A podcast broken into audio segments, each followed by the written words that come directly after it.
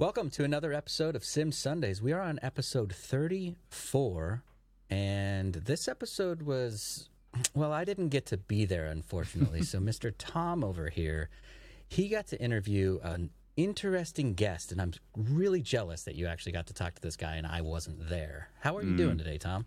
Uh, I'm doing really good. It was a really good episode. It was um, we're not our favorites, but it was one of my favorites. Um, and and you also missed it by like an hour, so I feel sorry for you. But it was your birthday yesterday, so happy birthday! You've been out and about enjoying yourself.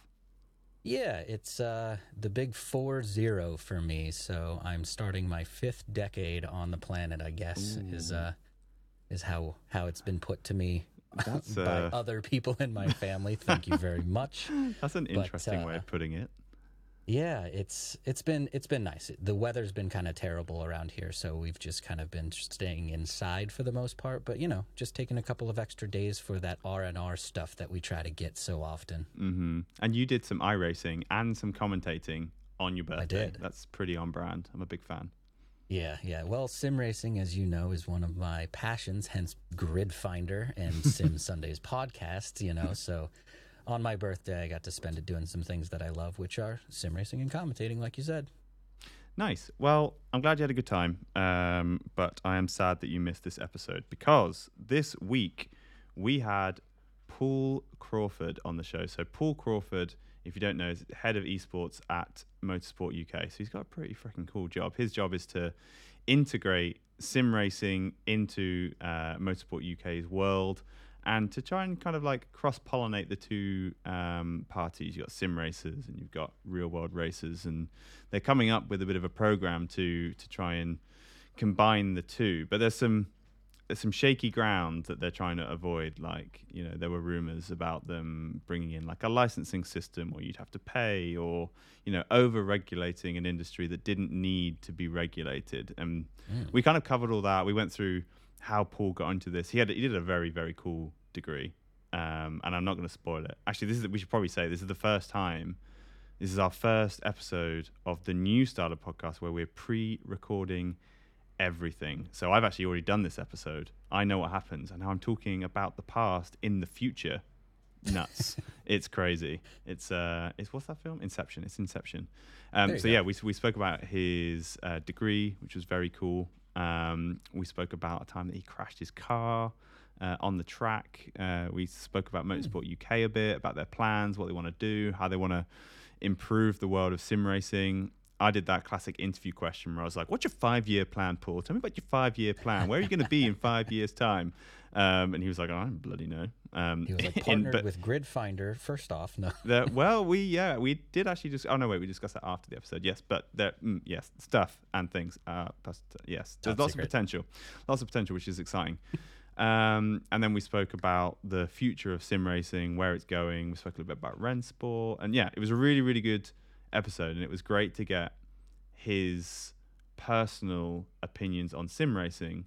But it was also interesting to hear him kind of quash some of those horrible rumors that you see on Facebook and Twitter, where it was like, "Oh my God, Motorsport UK is going to ruin sim." I don't know why they're American in Oh. this voice. I'm sorry. Yeah, you do that a lot. When, when I you say do bad things, you switch to your American accent, which I'm like, wait a minute, what's going on here?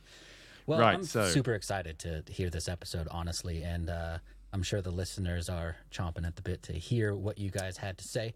So we'll let them go into the episode. So enjoy this episode 34 with Paul Mm. Crawford from Motorsport UK. bon appetit. Cool. So, how did you get into all this? Tell us about how you uh, how you started your motorsport career.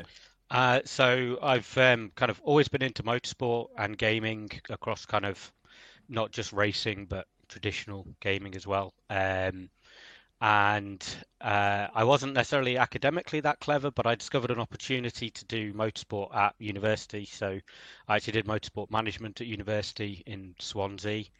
Uh, Nice. I did not know that was. yes. thing. That sounds awesome. yeah, it was. Yeah, it, wa- it was pretty cool. Actually. Was it a big course? No. it was like 22 people on it, I think. Um, we actually had um, David Leslie, the uh, touring car driver, lecture us for a couple of years. He actually uh, sadly That's passed away kind of in between uh, terms. But anyway, Um, Oh, yikes, that's cool. so then I actually got the chance to work at the British Grand Prix whilst I was doing that kind of in the summer and out of uni. I, I kind of realized I need to get, I want to get into motorsport. I know I'm not going to be able to go into dr- my dream job. So uh, I saw the opportunity to join their call center selling tickets, driving experiences, etc. Uh, from there, I got put on the management trainee scheme, which is basically you go around all the different departments for two years, like six months in each department, and I ended up in a department that was actually running uh, Nissan GT Academy back in the day. Oh, okay. Um, so yeah, that, that was actually run by Silverstone Circuit, and uh, I helped them run. I think it was the 2010 one, the Jordan one, and then the Jann Mardenborough year, um, and then that department split off to become Nissan's uh, almost like motorsport agency. So we ran Nissan GT Academy. We ran all of the racing drivers programs. Um, so ordered their kit, scheduled their training, all of that sort of stuff. Um, that's nuts. so I did that for like four years, and it was great. Traveled around the world and was working in motorsport. And I, I get a lot of the uh, I get the question a lot of, well, why would you leave? uh, but I did actually Right. choose to leave because th- there wasn't really any career progression. So actually, I was like, I'm just doing the Mm. same thing each year, which is really fun, but I'm not Yeah. actually getting anywhere. So But you must have felt at the time, if you'd gone and studied motorsport management at university and then you landed that job, you must have thought, okay, well, you know, this has at least gone to plan. Yes. Oh, yeah, 100%. And I was fully one of those people where I was like, I've completely lucked out here. It, it's make your own luck. Obviously, I, I had the opportunities of working at the Grand Prix and things like that, which I took and didn't moan about getting up at 4 a.m. and working till 10 p.m. and Yeah. that sort of stuff. So, yeah, I was kind of like, well, this is great. And then I ended up working for a drinks company after that who owned VK and Hooch, among other drinks. But Hooch? yeah, still a thing. from the It's past. still a thing. I'm just not. Glows in the dark. Yeah. um, and they actually sponsored Tom Ingram in the touring cars and uh, the Ginetta Super Cup Championship. So while I was doing, I, I was kind of event manager by trade. I was doing event management on the drink side. I was also helping the owner Steve Perez with kind of his motorsport sponsorship and stuff. So I was kind of keeping my toe in. Um, Mm. I then actually decided to leave motorsport and esports completely and went into traditional e- um, event management, doing conferences, charity dinners, and it quickly became apparent that I didn't want to do that because it was really boring. Yeah, uh, yeah. Uh, so hang on, you just said that you left motorsport and esports. How much esports was there back then? So it was really GT Academy w- was it, which was Yeah. so far ahead of its time, you know, taking Mm.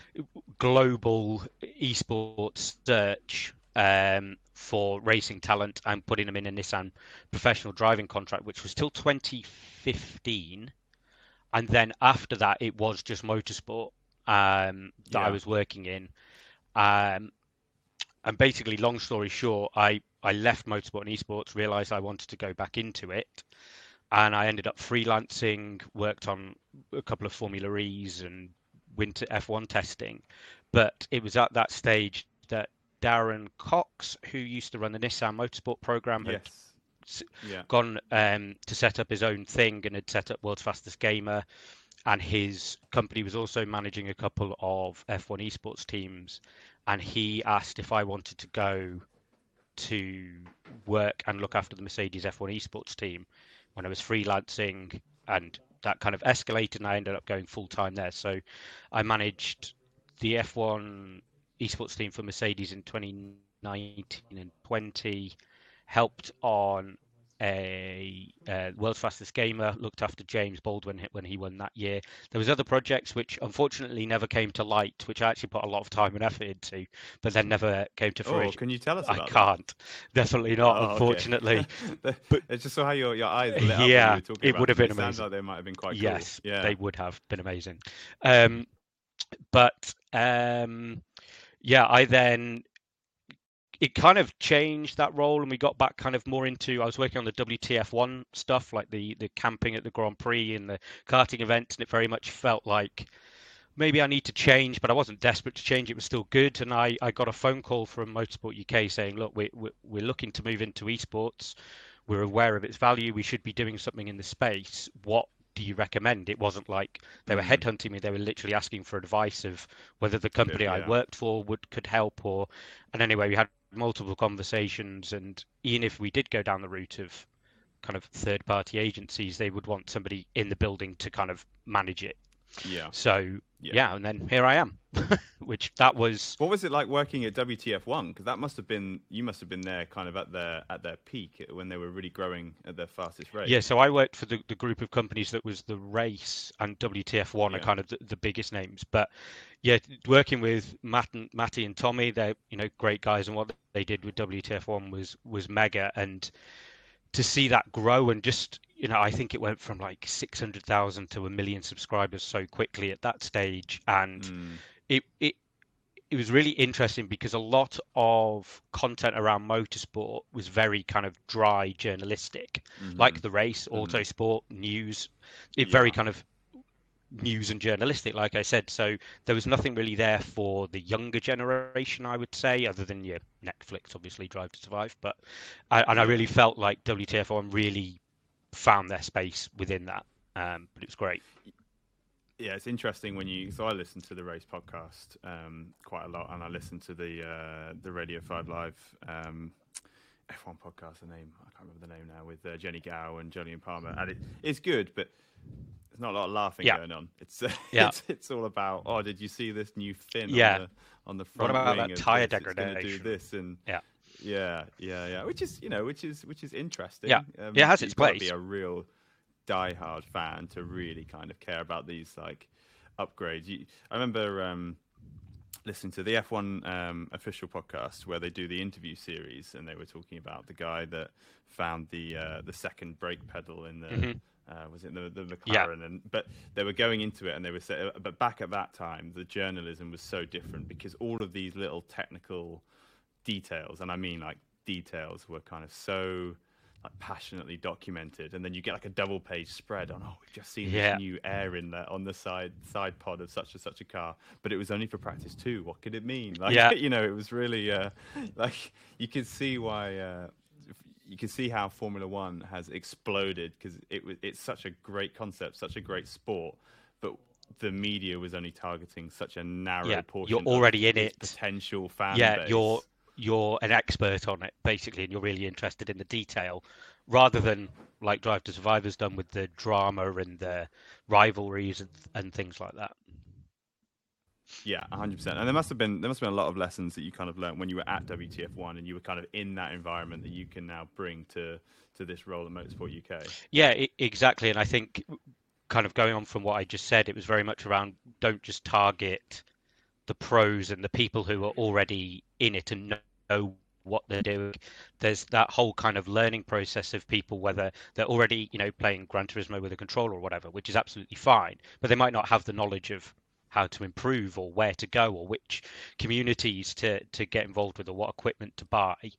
And really when when i started at motorsport uk it was that that was kind of the key of how do we approach this um Mm. which we can go into at some point Yeah, I'm really keen to get into the Motorsport UK role and, and hear about what they're doing, and, and we'll kind of cover that cross between real world and, and sim racing because you're probably one of the best qualified people to, to talk about that, and there's a lot of opinions um, Yeah. around that. But let's go back to your uni days. Is that where sim racing started? At what point did you did you did you kind of first dive into virtual motorsport? So I, the earliest racing game I can remember playing was F1 Race on the Game Boy, which was Right. when I was eight. Nice. It was just uh, what were the tire models like on the uh, on the Game Boy? uh, flat out everywhere you could go around. um, Nice. So I was always into racing and racing games, and that I actually had this conversation with my parents recently. It was like that was nature, that wasn't nurture. You know, no one in my family Mhm. was into cars or racing or anything like that. Um, and then I started getting like the F1 games and Gran Turismo on the PlayStation and PlayStation 2.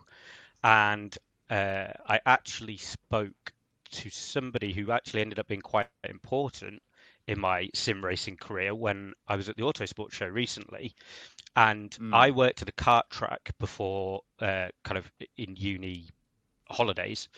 And um, I went round to one of the guys' houses there, and he had a game called GTR on his laptop, which blew my mind. I was like, Nice. this is what I want to be doing. This is mega. Yeah. This is such a big step up from Gran Turismo and the F1 games. And I didn't even know about kind of the GT world, and it was all the Ferrari 550s and the 360s and stuff like that. I didn't know about that. It wasn't as easily uh, wasn't as easy to view that content back in those days. So Yeah, I think a lot of people have kind of found their way into non-Formula One motorsport through like virtual motorsport, Yeah. through through sim racing or just racing uh, Gran Turismo. But G- GTR um, uh, announcing the GTR revival project Yes. sounds uh, uh, excited. I was excited for GTR 3 when it had a re- website and the revving engine. I was excited for that because I, I maintain that GTR 2 is probably my favorite sim title of all time. It might be biased with nostalgia or whatever, but it, it Mm. was great. And we used to do endurance races at uni on a keyboard, AZ, arrow keys, That's nuts. uh, with full traction control and ABS, obviously. Um, God, the cramp in your fingers yeah. if you're using a keyboard to race in an that's the pain of racing. right. um, so yeah it, i would love to see something like that come back and i think uh, and we can probably talk about this separately if you want but like the whole Rennsport thing and competition coming Mm. into the environment I, I, which i'm a, i'm a big fan of competition breeds you know progression and and things like that so 100%. i- if it's done right, then great. I mean, I used to love Project Cars, but then you look what happened with Project Cars 3, it's a bit like, oh, Ugh, what a shame. a Yeah, exactly. It's a shame. And I, I get it. It's really hard for game developers when they need to make the business side work. And how many more people can they sell a game like a Gran Turismo or a Forza to than a ACC Mm. or a, a Rennsport, probably? It, it's Well, the interesting hard. thing is that, yeah, I mean, if you look at racing games on the face of it, if you didn't know much about it, you'd say that it's all they're all very similar. It's all you know, very simple to make. Mm. You just need a lot of tracks, a lot of cars, some way of progressing through the game, and that's it. But quite clearly, there is so much more to it. There's so much more to understand about you know the different titles, the different platforms, the different uh, tournament arrangements that are possible based on the, the the the formats of the races and presumably this is why Motorsport UK have brought you in because they can't replicate the knowledge that you've built up over the last like decade or so. Mm. You know, sim racing from from your uni days to to now. It's not something that you can just have a little flick around and be like, oh, yeah, I get it now. Yeah, and you know, I, I'm still learning so much. Obviously, throughout that time, I've always had preference of games and platforms, which means I don't have as much exposure to the other titles. So I'm by no means an expert. I just have kind of a lot of general knowledge around the space and how it works. But exactly, they they did a um they we Motorsport UK did a couple of activations in lockdown, like a lot of people with with sim racing, and it was successful. And uh, they wanted to do more, but then as soon as lockdown and, and COVID kind of moved on, that everybody went back to their day jobs, and there was no one in the building to to pick it up. And it was that was kind of the the the kind of moment where they were like, okay, let's actually do something about this and, and, and invest in it in a in a proper way. It's interesting, isn't it? Because I do wonder if there was an assumption at Motorsport UK that a small portion of people who are license holders would be interested in in sim racing, and, and actually, with the small sample size that we're using at the moment, so we're we're running the um, uh, EnduroKa Hmm. virtual series in the, in their off season.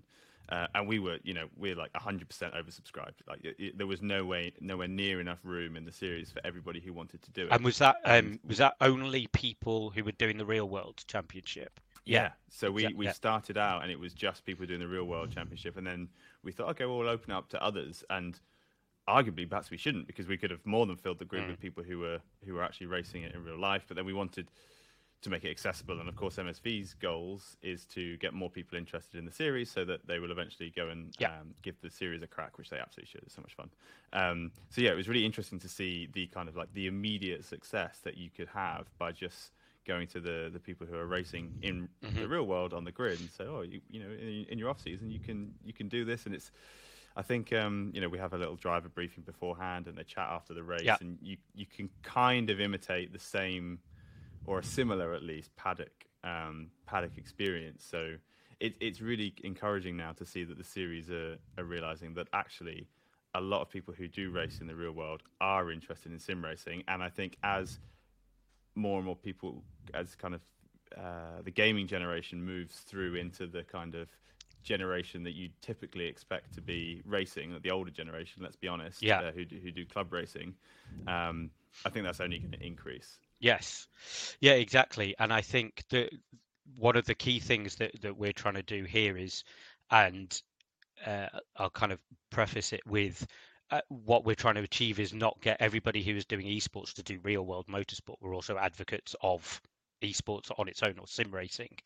Um, but what we're trying to achieve is we want to put the esports offering or sim racing offerings in front of the motorsport community and we want to put the motorsport offerings in front of the esports community because there's a lot of either misunderstanding or lack of knowledge on both sides which i which i fell into as well of you know people in esports might think that you have to have millions of pounds to go racing whereas you know myself i now know and obviously you do now with the with the ka stuff and i've raced in c1s and done a dabbled with an mx5 super cup test day you can just oh nice i've I've just sent out a load of Facebook messages to some arrive and drive teams for the C1s to go and do some testing and not kill. Yeah. That that that series is a lot of fun. Yeah. Did you enjoy it? Yeah, it, it was mega. I, I actually it. did the Race of Remembrance was the first one I did in 2019. Oh, okay. Which is such a great event. I didn't actually know about it, mm. but a mm. friend of mine did it the year before and was like, look, you've got to come and do it. Just save up the money for the year and come and do it because it's a 12 hour race, but split into two six hour races on the Saturday and Sunday. A pause at 11 o'clock on the Sunday for a kind of remembrance service in the pit lane. Great camaraderie because it's not part of a championship. There's a less kind of full on mm. aggressive um, competitiveness and it's much more around that club feeling we're all there to have fun and have a good time and it, I was like, okay, this is this is great, and I, you know, even doing night racing in your first race is pretty insane. Um, and then yeah, I did a couple more races in 21, uh, Snetterton, Oulton Park. Fortunately, ended up barrel not barrel rolling, spinning violently against the tyre wall at Oulton Park. And uh, yeah, that happened. Which corner? Um, so actually, on the straight between the last two corners, uh, the second last corner and the last corner. Somebody right. So oh, okay. So you've you've come around the double yeah. apex right hander, and then you get that dip. Yes, and... basically. Uh, yeah, they were alongside me, lapping me, but there was a car in front of them. So rather than checking up, they just turned right to oh, barge me out no. the way and just put me nose into the wall. Um, Yikes! That must have been at some speed. Well, in a well, C one, yes. yeah, okay, yeah. But yes, it I, was. I meant like I meant like you know full speed. Yes, full speed of a C one. Yeah. Um, but yeah, that, and that is obviously the difference, and it's probably one of the most overused lines in in the industry is there's no reset button in real life, um, and mm. there isn't, and you have to pay for damage and make sure all of that sorted, which is obviously the downside. But but it's interesting because I hear that a lot as well, and I, I always think that it's interesting how people say it as a negative. It's like, oh, it's not as good because you know in the real world there's no reset button. It's like, well, unlucky because yeah.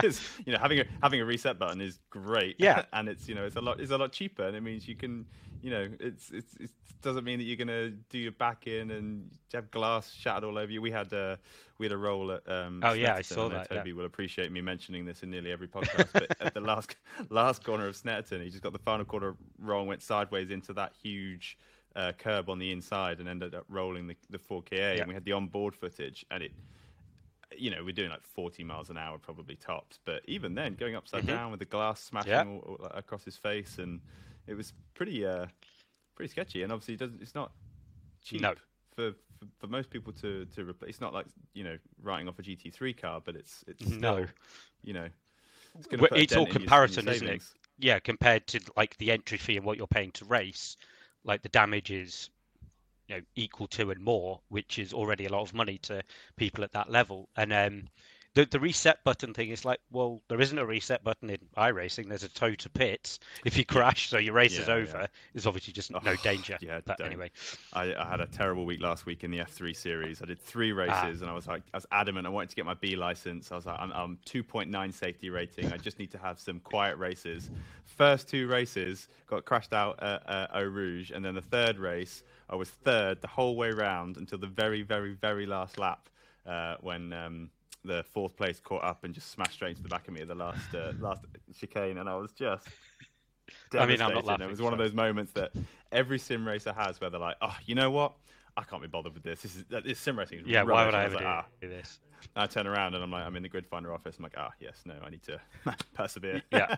persevere with this sim racing thing. No, it's uh, it it is addictive, and I- did fall into the trap of being like, oh, shall I race? What if I lose iRating? I'm not going to do this race. I'm like, but I've changed Mm. my attitude. I'm like, what a ridiculous thing to do because you're like, I'm paying for this paying to to race. Just go and race, and your IR and SR is, you know, it it'll go up and down.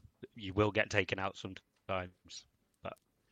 Yeah. Well, it's interesting actually because it's, it's almost there's an element there that you don't really have in real world racing. Certainly not at, at club level anyway. You've got super license points and bits and pieces, Mm. but at club level there is no safety rating. There is no kind of like uh, you know performance rating. And actually, if you think about it, even if you go to um, you know I don't know how good these are. we go to something like Team Sport, Yeah. um, you, know, you get the app and you depending on how you, your lap times and your positions etc. It gives you like a a ranking relative to all the other karters that go to team sport. But actually, Mhm. at club racing, there isn't there isn't No. a similar system, um, which is probably probably for the best, really. Yes, yeah. I mean, I'm sure that there are uh, rivalries within paddocks in terms of they're a dirty driver, or oh, I don't mind racing them, they're a Mm. safe driver. But that's very insular to kind of like. I used to do a lot of Club 100, and there was always drivers that you're like a bit more wary of when near them and things like that. But I've heard that that's a bit nuts. it, it- the sprint racing is insane. The endurance racing, I'm actually Mm. planning on doing some this year. Uh, it, Oh, okay. is great. It, it's such a great product for the money in the world of real world motorsport. It's kind Mm. of unrivaled. Well, it is unrivaled in my opinion. Interesting. I might have to little make make a, make a note of that and uh, have a look at those endurance races. Um, okay, so let's get into uh, Motorsport UK. And you touched on it earlier. I'd love to get your take on things like Rennsport. But first, Motorsport UK. You, they've hired you full time esports director, managing uh, how they integrate and maximize uh, sim racing within their their model. Yeah. Like why? What's what what is it that they've seen? I mean, I'm, I'm sure we can guess, but Yeah. like, from Motorsport UK's perspective, they're obviously seeing that sim racing is coming, online racing is growing. Yeah. Like it, it, it's it's the future. Yeah, so it, I think the the first thing that I always say in any of these kind of conversations is we're not looking to come in and govern esports or sim racing in the way that we do with real world motorsport. I think people will appreciate it. Yeah, we're we're not here to bring in licenses and tutorials of and like you have to do this driving course and right anyone who's organizing events we need you to have a permit or anything like that. Uh, in fact, it's easier just to say we're not stopping anyone doing stuff that they're already doing. so um Yeah. so really, the, the main kind of point to it is kind of what I touched on before. Is there's a whole new generation of racing drivers, whether that's online or in the real world, and we want to make sure that the knowledge of what is out there is sent out to these audiences. So, like I said, putting the motorsport products such as Streetcar, where you can do motorsport in your own road car, and marshalling and Mm. stewarding in the real world, is put in front of you know the esports communities who might have no knowledge of it. And I and I've used this example before, but there was somebody in our sim team who had spent a lot of money on you know rig and equipment and iRacing and he found out that we, me and our friend who's also in the team had done the C1 race, and he was like, "How how have you done that? I thought you had to buy a race car and mechanic it and trailer it." We're like, "No, you can do a arrive and drive. You pay a team. Obviously, you're paying mm-hmm. a premium, but you can do it as a one-off or a couple of races, and then and for considerably cheaper than I think most people Yeah. expect. I mean, I you know nearly fell off my chair when I found out that I could do a season of EnduroKa for like five or six thousand pounds. Yeah. And, it- and again, I suppose we should keep caveating that that's not cheap. but if you um, compare that people, to but it, disposable income that is spent on sim racing equipment, like ex- perfect yes, example, exactly, yeah. Dave Cam put out his video that he spent twenty eight thousand pounds. Yes, he's an anomaly within the world, but it shows that people do spend money on sim racing. Like you said, you can Mm. do a season of uh, EnduroKa for what a quarter of that. Yeah. Um, so Yeah.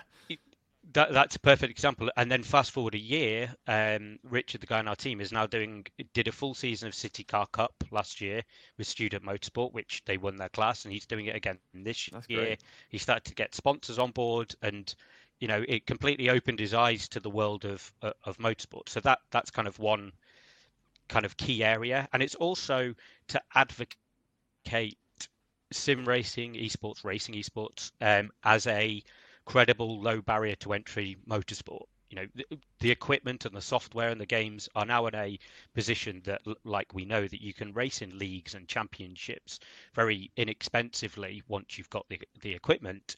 And you know your the skills are transferable. You know you're doing racing lines, braking Mm. points, gear selection, and so advocating and helping that in this this industry that has grown so organically you know all of these different communities and companies like your own that you know just ideas that you've had and you've managed to grow we want to help support the industry by supporting these communities. So they're, they're kind of the two main parts of it but there's other elements to it like um, you know we have the motorsport uk academy for high high performing drivers at a younger age. We also have our diploma in sporting excellence, and there are now elements of that that um, use esports. So we have two simulators at the HQ that get used. Loughborough College, who deliver our diploma, uh, now have a set of simulators at, at the college in Loughborough that their students can use for, for their course, and they use it for, you know, driver training, coaching, um, you know, um, mental training, that's Telemetry. telemetry, exactly. Yeah. So it it's it, it basically got to a point where you couldn't ignore it for Motorsport UK. It, it, it's here was- and we should be involved. Yeah, I was just about to say. I think you know it came out as um, as news, but it was almost like Hmm. it, it, it was about hearing a news story on a on a, a, Friday that tomorrow Saturday is going to happen. Yeah. like it was it was fairly fairly certain that Motorsport UK were going to venture into it because it would be odd if they Yeah, didn't. It would almost feel a bit elitist if they mhm, didn't. absolutely. because so there's no getting away from the fact that sim racing is far more accessible because we're talking about spending thousands on a sim rig but actually you don't need to Yep. if you've got a desk you can buy a logitech g29 or a thrustmaster t300 for a couple of hundred quid or even They're always on second-hand options and- for cheaper. And uh, it's second. I mean, I bought mine. My, my, my first rig was uh, was was, was that the whole of that a rig, T- except for the monitor, and- is second-hand. yeah, yeah, exactly. There's like there's very there's a few reasons to to buy uh, new. Um, but yeah, so it's it can be incredibly um, incredibly uh, accessible. E- Exactly. That that's kind of one of the key elements of it is yes, everything has a barrier. You know, you still have to be able to afford a PC or a console and afford the Mm. equipment and the internet connection. So we're not, you know, we're not coming in saying, "Oh, it's really cheap and everyone could afford it," because everyone has different, you know, stories in life and money means or the amounts Yeah. of money is, is different to, to different people. But compared to real world motorsport, even compared to something like Club 100 that's 180 pound a round, you can still you can buy a brand new Logitech G29 or a Thrustmaster, what's their T128 or something like that T150. for that. So, and then you can use it as many times as you like on different cars and different tracks. So there's still that. It's still a lot better value for money, or yeah, no, 100%. lower barrier. I s- yeah, yeah, e- e- exactly. And is there any kind of um, is there any kind of push to getting sim racers to motorsport events? So not necessarily um, racing themselves, um, but something that I've noticed going to the paddock. So I've you know I went to Donington for the EnduroKa round, and um, uh, we had the pretty much the whole of the Sunday, of course, was EnduroKa because we had like a six-hour race. Yeah. A couple of events in the morning, I think. Uh, but the Friday and Saturday, there was loads of stuff going on. There was caterers Mm-hmm. and Thai bars, and it was it was busy. Like the paddock, there must have been like four or five hundred Yeah. people. But around the track, was half the number of people for the weekend going to actually watch the races. Mm-hmm. But I do wonder if that's because that sort of race, those cars, etc. People are less exposed to them, Yeah. they're less exposed to the series that they're involved in.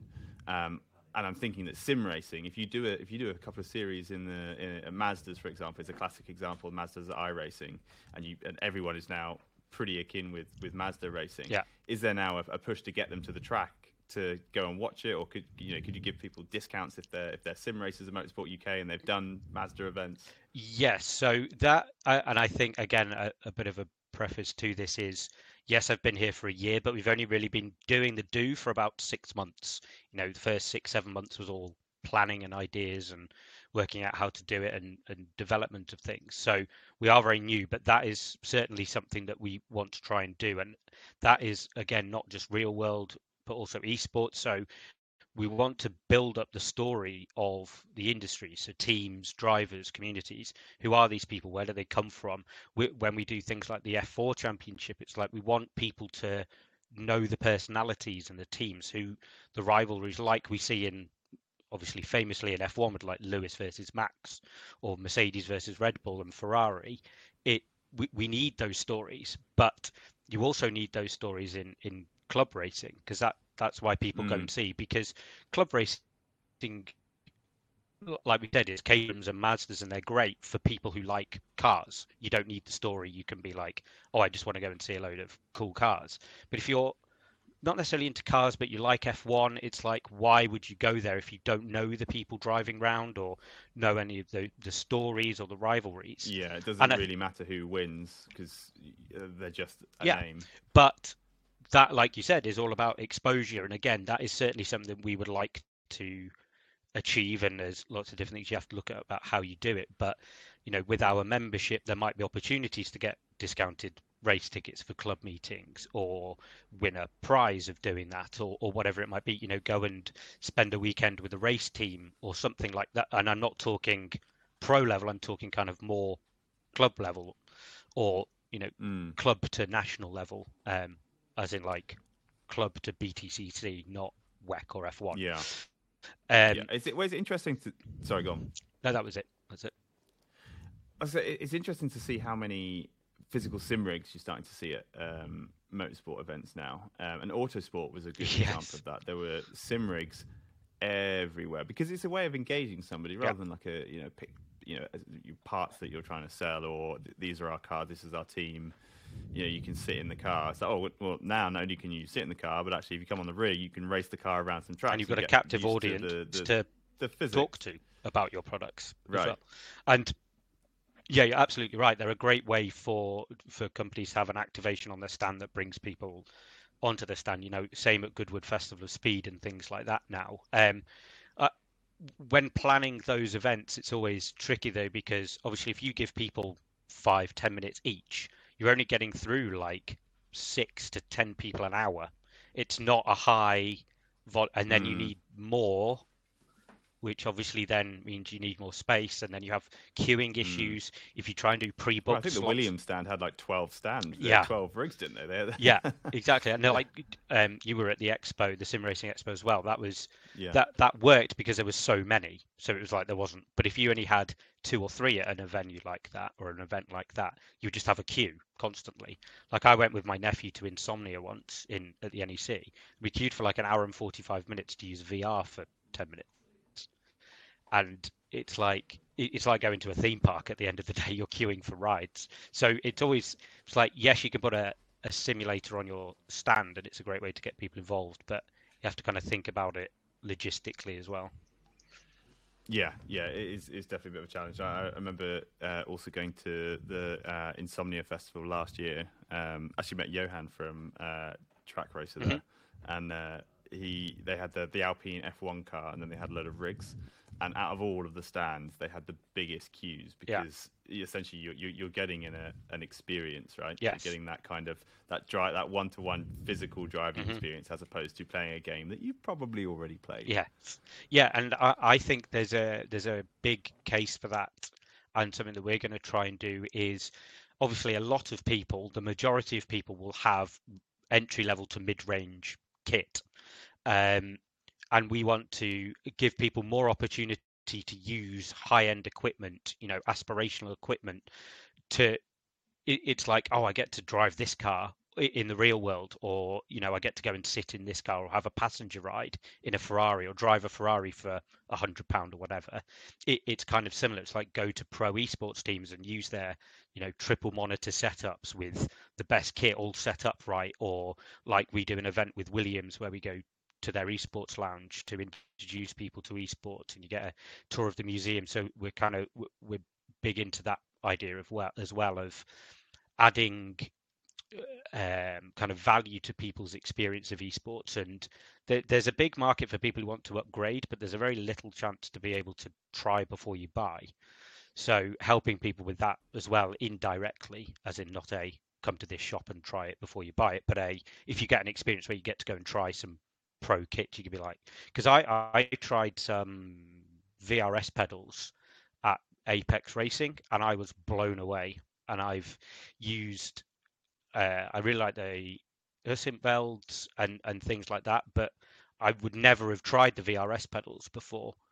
But they had them on their rigs when we were there, and I had to go, and I was like, "Oh wow, these are amazing! Why are these not more popular?" M- marketing. Yeah, like mo- motorsport. yeah, yeah. Who knew? Like motorsport events are obviously the perfect place to to do that as well because you've got people who are already interested and you know we've Yeah. been discussing uh, about you know maybe we should we should be going to gaming events rather than sim Yeah. racing you've got the sim racing expo which is which is great uh, but it's once a year and it's in germany Mhm. Uh, so it's you know it's a very it's it's it's a very kind of uh, limited audience it does well for numbers considering but um you know it's a very limited audience once once a year Yeah. whereas the gaming events that happen you know birmingham nec for example and uh, and the excel like quite regularly they have people who are the right sort of person who could be interested in sim Yeah. racing who might never have been exposed to it Yeah, and I, I like there was a couple of sims at Insomnia when I went, and that was probably four years ago, five years ago, I think I went. And so, yeah, like you said, a lot of people who play, like like I play Overwatch and have played Fortnite for my sins, and those sort of games. Um, there there is definitely crossover. You know, people who are interested in gaming are also usually, or a lot of people are interested in cars, and so it's not a big step to go oh, racing games. I didn't really know what that was about. Oh wow, look at this simulator. It- That sort of yeah and, and and most i would i would hazard a guess that a, a very high portion of gamers have tried either gran turismo or forza yes, F1 game. maybe Formula Yeah. One, and so they kind of already know what the format of the game is. But and they've probably seen. Like, I remember when I was a kid, I must I don't know, maybe ten or eleven, seeing the wheels that you could get in like in the Argos catalog, and God knows what they were um, back then. But thinking, oh, that would be cool. But it just seemed like uh, I do. Because it was just one, one or two games that it would work for. I don't know. I was playing other games. I was out riding Mhm. my. I don't know. I never, I never really kind of uh, jumped for it. But I think if I was able to try it, I think it would have been a different story, and I Yeah. think I would have been sim racing. It's like, for, like ten years earlier than I actually started. Yeah, and it's like I tried GTR and it changed the path of my gaming experience. Now, if I hadn't have gone around to that person's house and tried it, how long would it have been till I got exposed to a GTR or a Race 07 or what you know one of the earlier simulators? Maybe I wouldn't have been, and my life would have taken a whole different direction.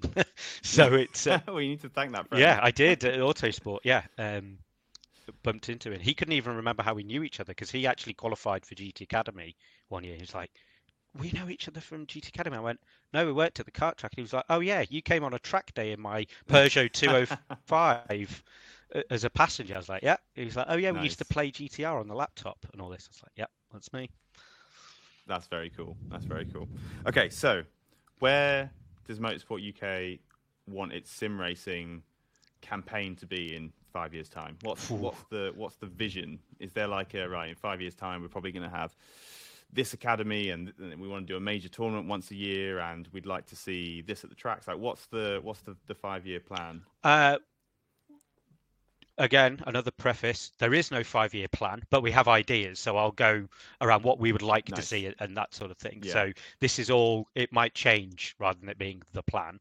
Um, but yeah, Whatever you say, we'll now announce Motorsport UK Yeah. exclusive. Yeah.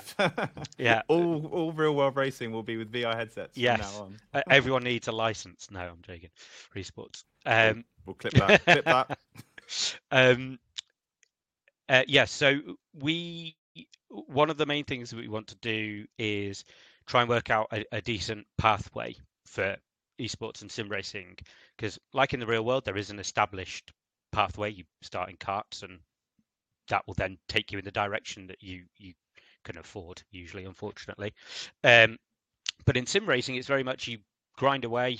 Um, you know, you put all in all the hours, you get yourself to a certain level, and then you might get cherry picked by a a pro team or a you know as a content creator or something like that. So we'd like to establish, uh, and we are already starting on this, um, kind of a uh, a pathway for you know kind of eight years old. You don't have your own kit. You can go to these regional or local venues take part in very cool. competitions then national and then maybe you win equipment or something like that that you can then take home and, and that sort of thing all the way up to uh, motorsport games the FIA motorsport games um, representing the UK we'd like there to be a um, qualifying or or you know an event around that which we didn't have time for la- last year Mm.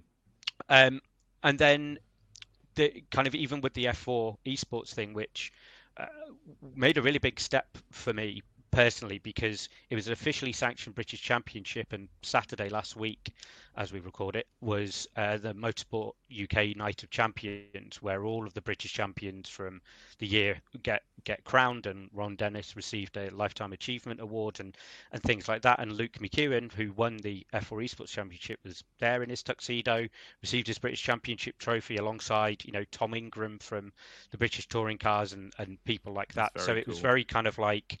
A, not a glass ceiling moment that may be overstating it a bit, but a very kind of Mm. esports is now alongside these. They're rubbing shoulders with it's an equal.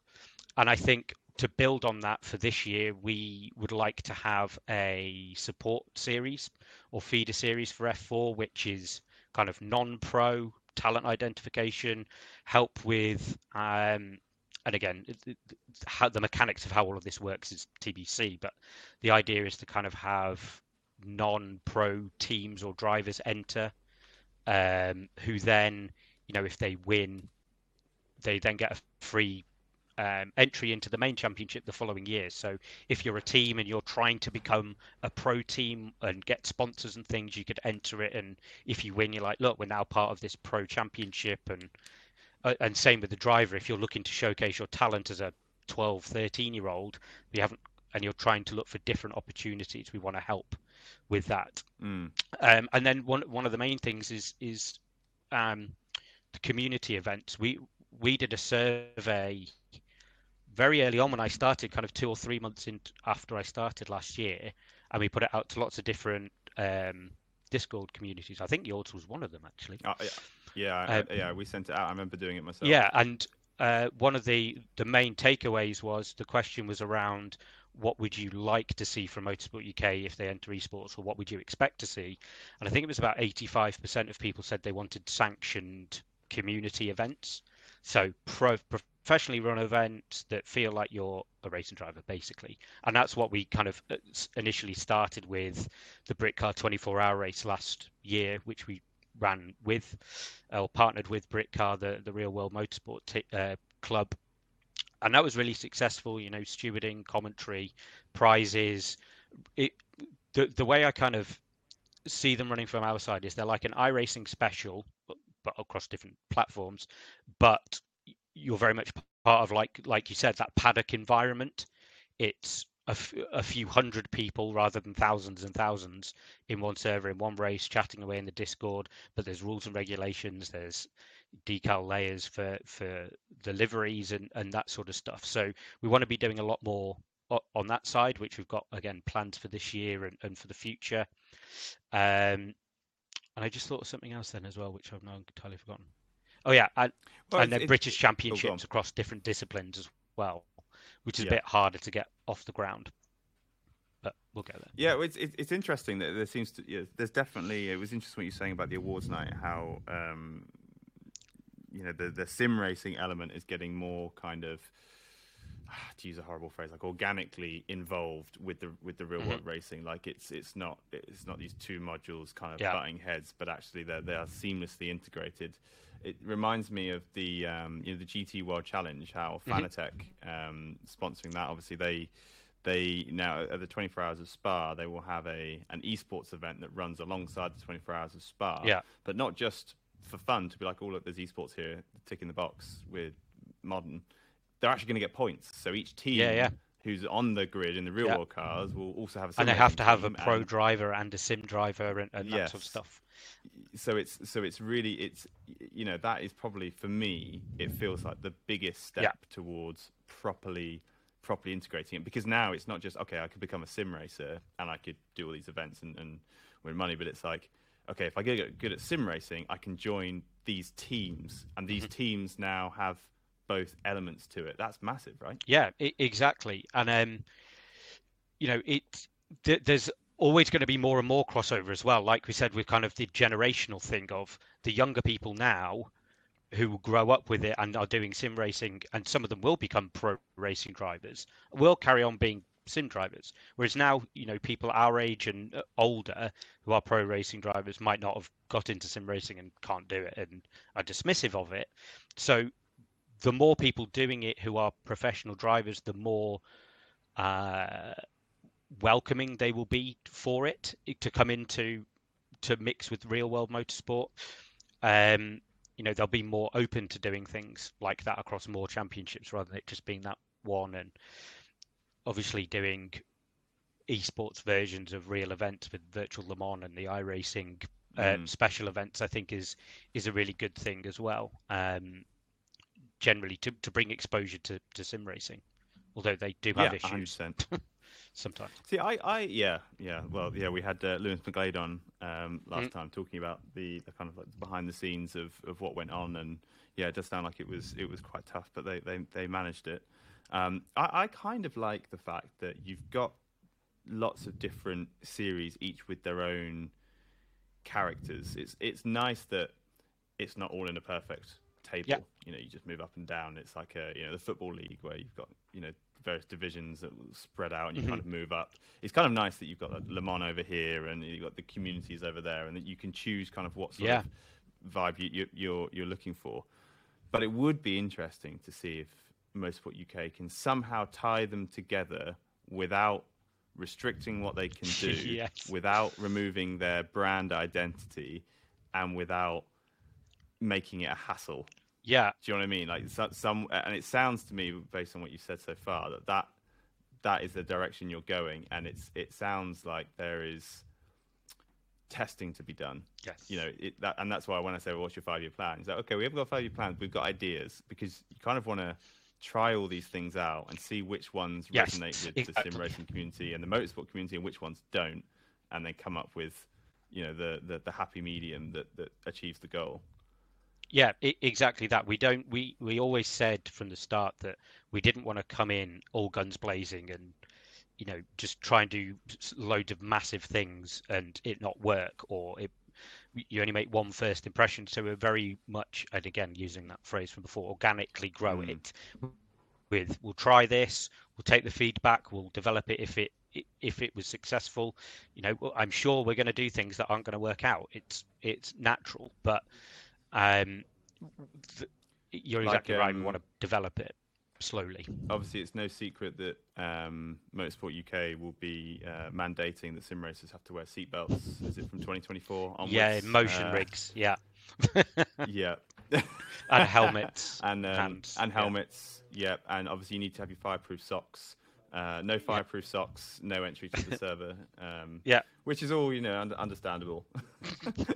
exactly. Yeah, and you have to. Uh, and to be fair, you, you say that we, uh, Hugh, our CEO, uh, sits on the uh, FIA Esports Commission, and I, I join as an observer. And the the German ASM were very kind of open with their.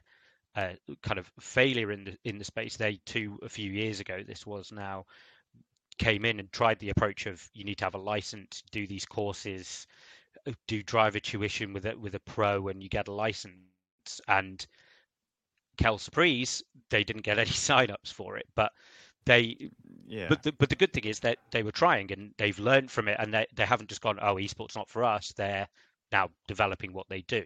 So yeah do, doing that sort of stuff we knew was wrong. And we're also fully aware that pe- some people and communities won't like what we're doing which is fine. You know, some people don't want to be constrained by rules and regulations for their championships, and you know, want to be it to be done seriously. They want to have fun, and that is absolutely fine. And I'm an advocate for that. You just can't be affiliated with Motorsport UK, which is fine.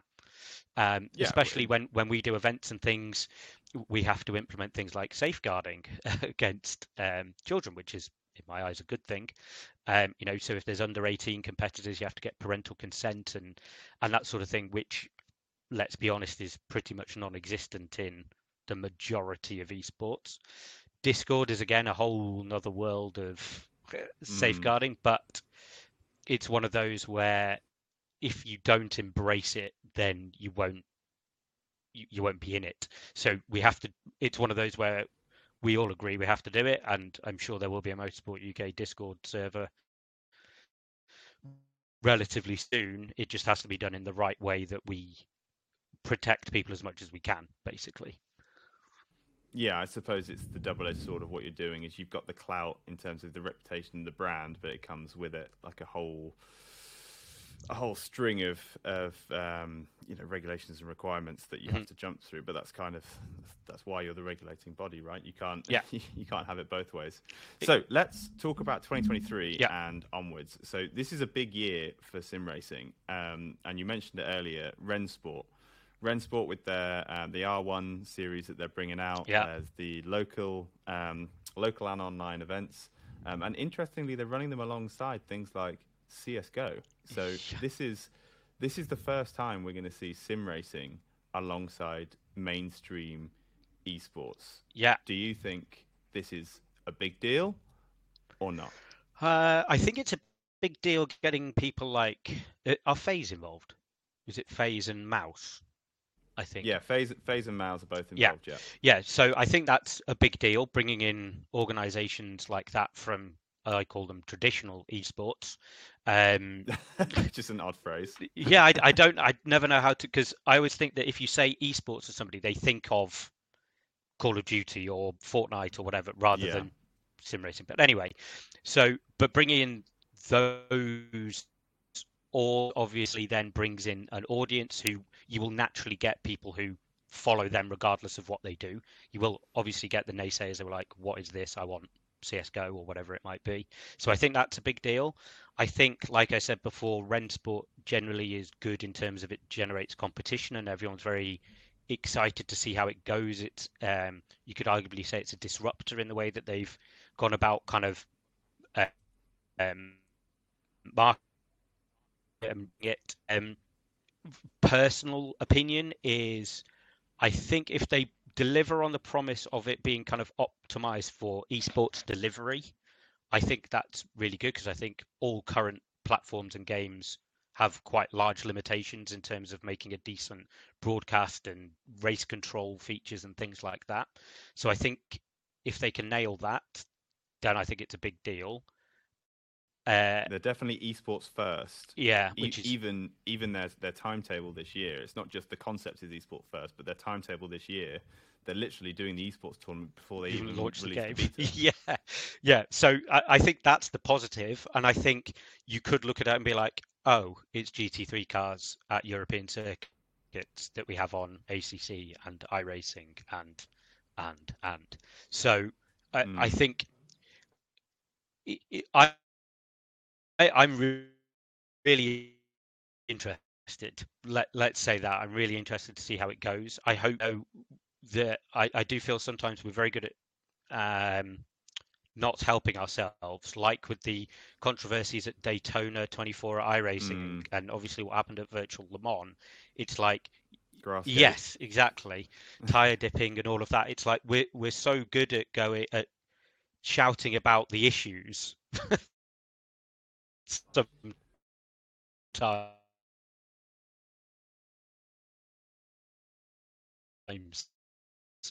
yeah, but overall it's really good. I hope that it goes well for, for that sake, kind of for the sake of sim racing. To be honest, that Do you think if we are bringing in these new audiences, yeah, go on. Yeah, yeah, no, uh, I, I was just about to say with with the huge uh, the huge increase in the number of eyes that are now going to be on sim racing. Do you think this is it almost a make or break moment for sim racing? I mean, you can always recover. It just might take a lot longer if it doesn't isn't successful. I think it's it, it's very make or break for certainly a short to medium term with like like I said with the orgs like FaZe and MOUZ coming in and the audiences that they can bring to it. If they tune into this first event and it's not at least you know good, let alone smashing it out the park, then you are going to have an issue bringing those people back in. Um, and you hope that people orgs like that are in it for the long term and not just if something goes wrong, they don't go, oh, see you later, we're going to go back to CSGO. Because obviously there's now people's employment on the line and that that's another side of esports that's an interesting topic. But yeah, it's like they've made the big signings, they've got people from Redline and Red Bull and all of that sort of thing. It's it's really interesting.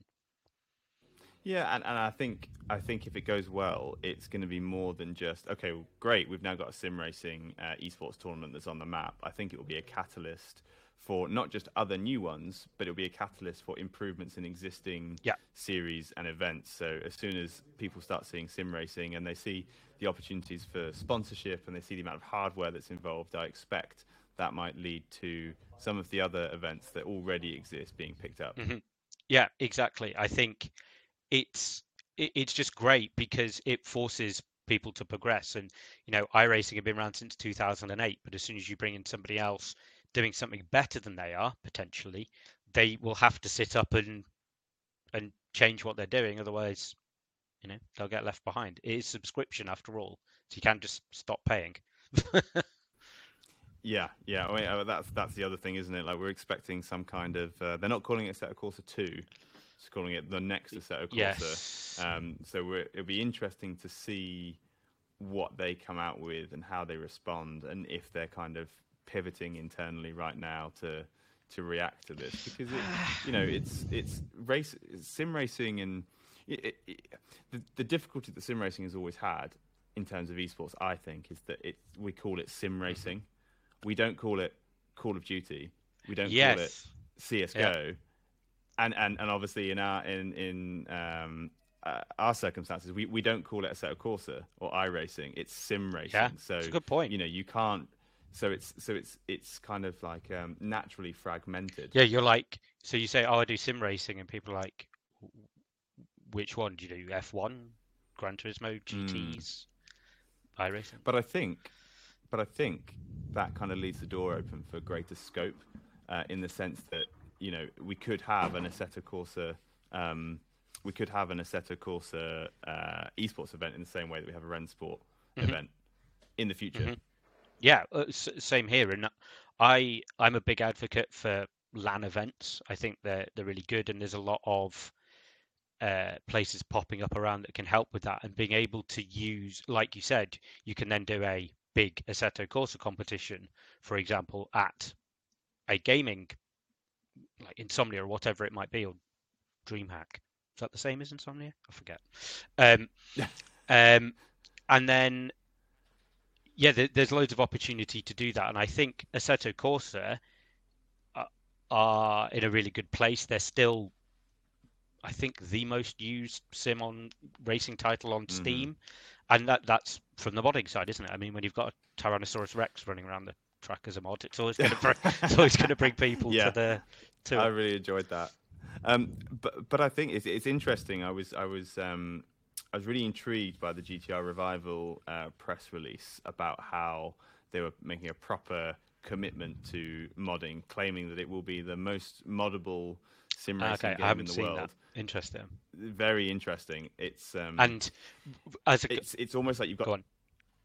No, I was I was going to say you've almost got like two ends of the spectrum now, which I feel like people are going for. You've got the Rennsport end, which is obviously not moddable as far as we're yeah. aware, and it's all esports focus. Yeah. And then we've got GTR2 Revival, which is moddable and therefore is incredibly like community focused. Assetto Corsa community modders, fun events, etc. And the, one of the areas that we have to consider as a governing body, not the governing body of esports, but a governing body is boring things like licensing.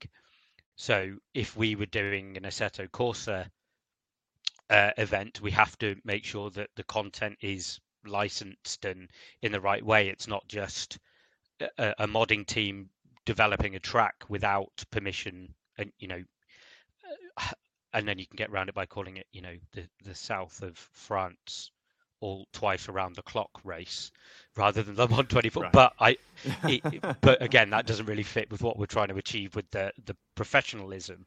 So yeah that wouldn't i'm not sure that would sit nicely amongst all the other championships yeah exactly. So we again i'm not saying that it, it should be stopped or anything like that. I, I love the modding community. It's just then we have to be careful that when which is why we haven't really done anything in Assetto Corsa yet because of the whole it's not as easy as something like mm. iRacing to just go everything's licensed just move some sliders around and put server live. Um, so uh, but that is where the communities come in where we're going to very heavily lean on established companies and communities to host events um, whether that's community or professional on our behalf because I'm one person at the end of the day. I don't have time to run multiple different championships and leagues and events and projects. So we need to be using the uh, expertise and the experience of everything that's out there already. Um, and that's that just takes a little bit more time because you're obviously we're then adding in a middleman that all needs to be correct and licensed and all of that sort of stuff. But it will happen. Well, I'm really excited. I'm excited to see what's going to happen generally in um, in uh, sim racing this year and next year. But I've been keeping an eye on what's been going on in Motorsport UK, and I haven't yet seen anything where I've gone, "Ooh, I'm not." I'm not sure that's good for the community, and but I the problem is that yeah, but I don't look too deep on Twitter because I'm sure I'm sure you can find those opinions somewhere, but you just absolutely you just, kind of scroll past them. Oh yeah, D- so, Facebook comments that that was straight away on the first thing we posted. Yeah, yeah. and and and then they probably just read the um the title yeah. and didn't actually read the article. It's like I'm not paying for. Yeah, and it's exactly the same when F1 put their esports on their main YouTube channel, and the comments are just, "I don't mm. like computer games. Put this on a different channel." Well, then don't exactly. Watch. Exactly. You don't need to comment, just stop watching. well, Paul, thank you very much no for your time. Problem. I really appreciate it. It's been a really interesting chat, um, learning about what Motorsport UK are doing, and obviously we've we've put the sim racing world to rights as well, which has been which has been great. Is there anything coming up that you want to tell our listeners about? Anything that they should be looking out for? Any events? Or any announcements? Um, anything you'd like to share? Yes, we've got the Williams esports experience happening again. We did that last year. There's a couple of dates in March depending when you're listening to this, um, that are just about to go live. So come and see the Williams Esports Lounge, get a tour of the museum, catering, come and get involved. It, the last time we did it was great. We had the older generation, people who are in their 60s and 70s, who wanted to come along for the museum and had never experienced esports, and mm. we had the mm. younger kind of 16 year olds who came with their parents to come and do esports and then found out that wow williams has been going for however long 40 years 30 years. Yeah i thought they were just i thought they'd just been going since yeah. formula one two thousand. yeah exactly. So it, yeah we've got that coming up and obviously the, the new website as well which we'll be pushing a bit more um, and hopefully have more and more opportunities on there. Great. Brilliant. Well thanks again paul. I really appreciate it. I really enjoyed our chat and uh, we'll chat soon. Tom that was a great episode but you know I don't even think in the United States we have that degree here. I, I just don't even think it exists in any universities around. Well, we call them colleges, but I think You're it's not a thing. You're referring to the motorsport management degree. Yeah, that was yeah. that was nuts. I was uh, I was thinking because I never went to university. Right, I never never never did it. I am I am man without degree. Um, and, and to be honest with you, since I don't know, maybe in the last five years, I've kind of gone from oh, I wish I'd done that university thing and gone out and like did all the house parties and just like slept all day, blah blah. I'm sure they didn't want that. Mm. Um, but now I'm like, oh, actually, that sounds like a great, a great, like a very kind of vocational niche uh, degree where there's quite there's a clear path uh, of what you could do afterwards. And the interesting thing with Paul's story is he did motorsport management degree and then he did motorsport management like straight away afterwards. Like how many people do you know? who do a degree and then after that they don't do anything related to that degree whatsoever yeah, there's many, many people I know that are in that specific situation. You know, the future of what Motorsport UK is trying to do with sim racing, I think is is bright. I, it's good that you got to have this conversation with him and kind of kill some of those rumors that are out there where you know, social media seems to like to go and try to think of the worst popu- possible situation that you could have in any given situation and uh, talk about that. But uh, his his focus or their focus on grassroots communities and keeping Yeah. it small kind of is really in line with what Gridfinder wants to do as well. Yeah, the only rumors that he didn't quash, and I did bring this up, uh, is the uh, rumors that Motorsport UK are going to mandate that sim racers need to wear seatbelts uh, if they're on a motion rig, and they must wear a helmet. Sa- safety fi- first. Fireproof socks. Um, I didn't actually hear him deny it. So um, you know we'll, we'll we'll make that a, a, Twitter post later. Shock exclusive. Paul Oh, announces that man. fireproof socks will be required in all sim racing tournaments from now on. Oh, well, I hope everyone enjoyed that episode. I did for sure. I'm still jealous that I didn't get to partake in the interview. Tom, well done, sir. Thank you, sir. It was But fun. That's going to close out this episode of Sim Sundays, number 34. As I mentioned before, uh, we'd like to thank our sponsor, Trak Racer. And while we didn't get to race in the rig anymore, you can see that Tom, well, if you're watching, you can see that Tom is sitting in that rig.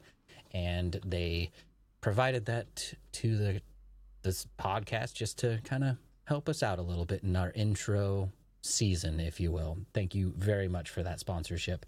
Tom, do you have anything that you would like to share with the listeners and viewers?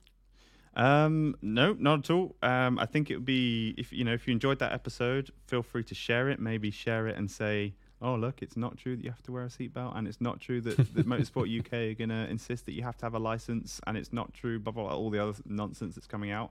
But what you should also do is you should go to the Motorsport UK esports hub that they've set up. It's it's um it's it, obviously the first iteration of it. Uh, it's essentially just a directory of sim racing communities. So if you're new to sim racing, perhaps you you race in the real world and you keep hearing about these pesky modern sim racers and you want to learn a bit more about it, go to Motorsport UK's esports hub um, and have a little look around um, the the communities that they're highlighting on there. And you might find right at the top, right in the center, a little grid finder logo. Hey, Um, so you go. yeah, that is it from me. That was a great episode. Yeah. So if you want to follow more about Gridfinder or Sim Sundays, of course, you can just search on all social medias at Gridfinder or just search for Gridfinder because I, I we have underscore separated on Instagram, one word Ugh. on Twitter. So it's kind of all over the place because of uh, just goddamn you know, mess. People taking, I know, people sitting on those usernames, not even using them. But also, if you'd like to check out the live episode with video, go to youtube.com slash at Sundays to check that out. From this point forward, we will no longer be doing the live shows. It will release every Sunday morning at 6 a.m. UK time, so uh, pretty early for the US. So it'll be ready for you when you wake up. But yeah, if you'd like to see who our next guests are and everything like that, we'll be announcing them on Twitter the the week before or Instagram or your social media of choice. But other than that, that'll do it for this episode. We appreciate you listening or watching, whichever. Goodbye. Goodbye.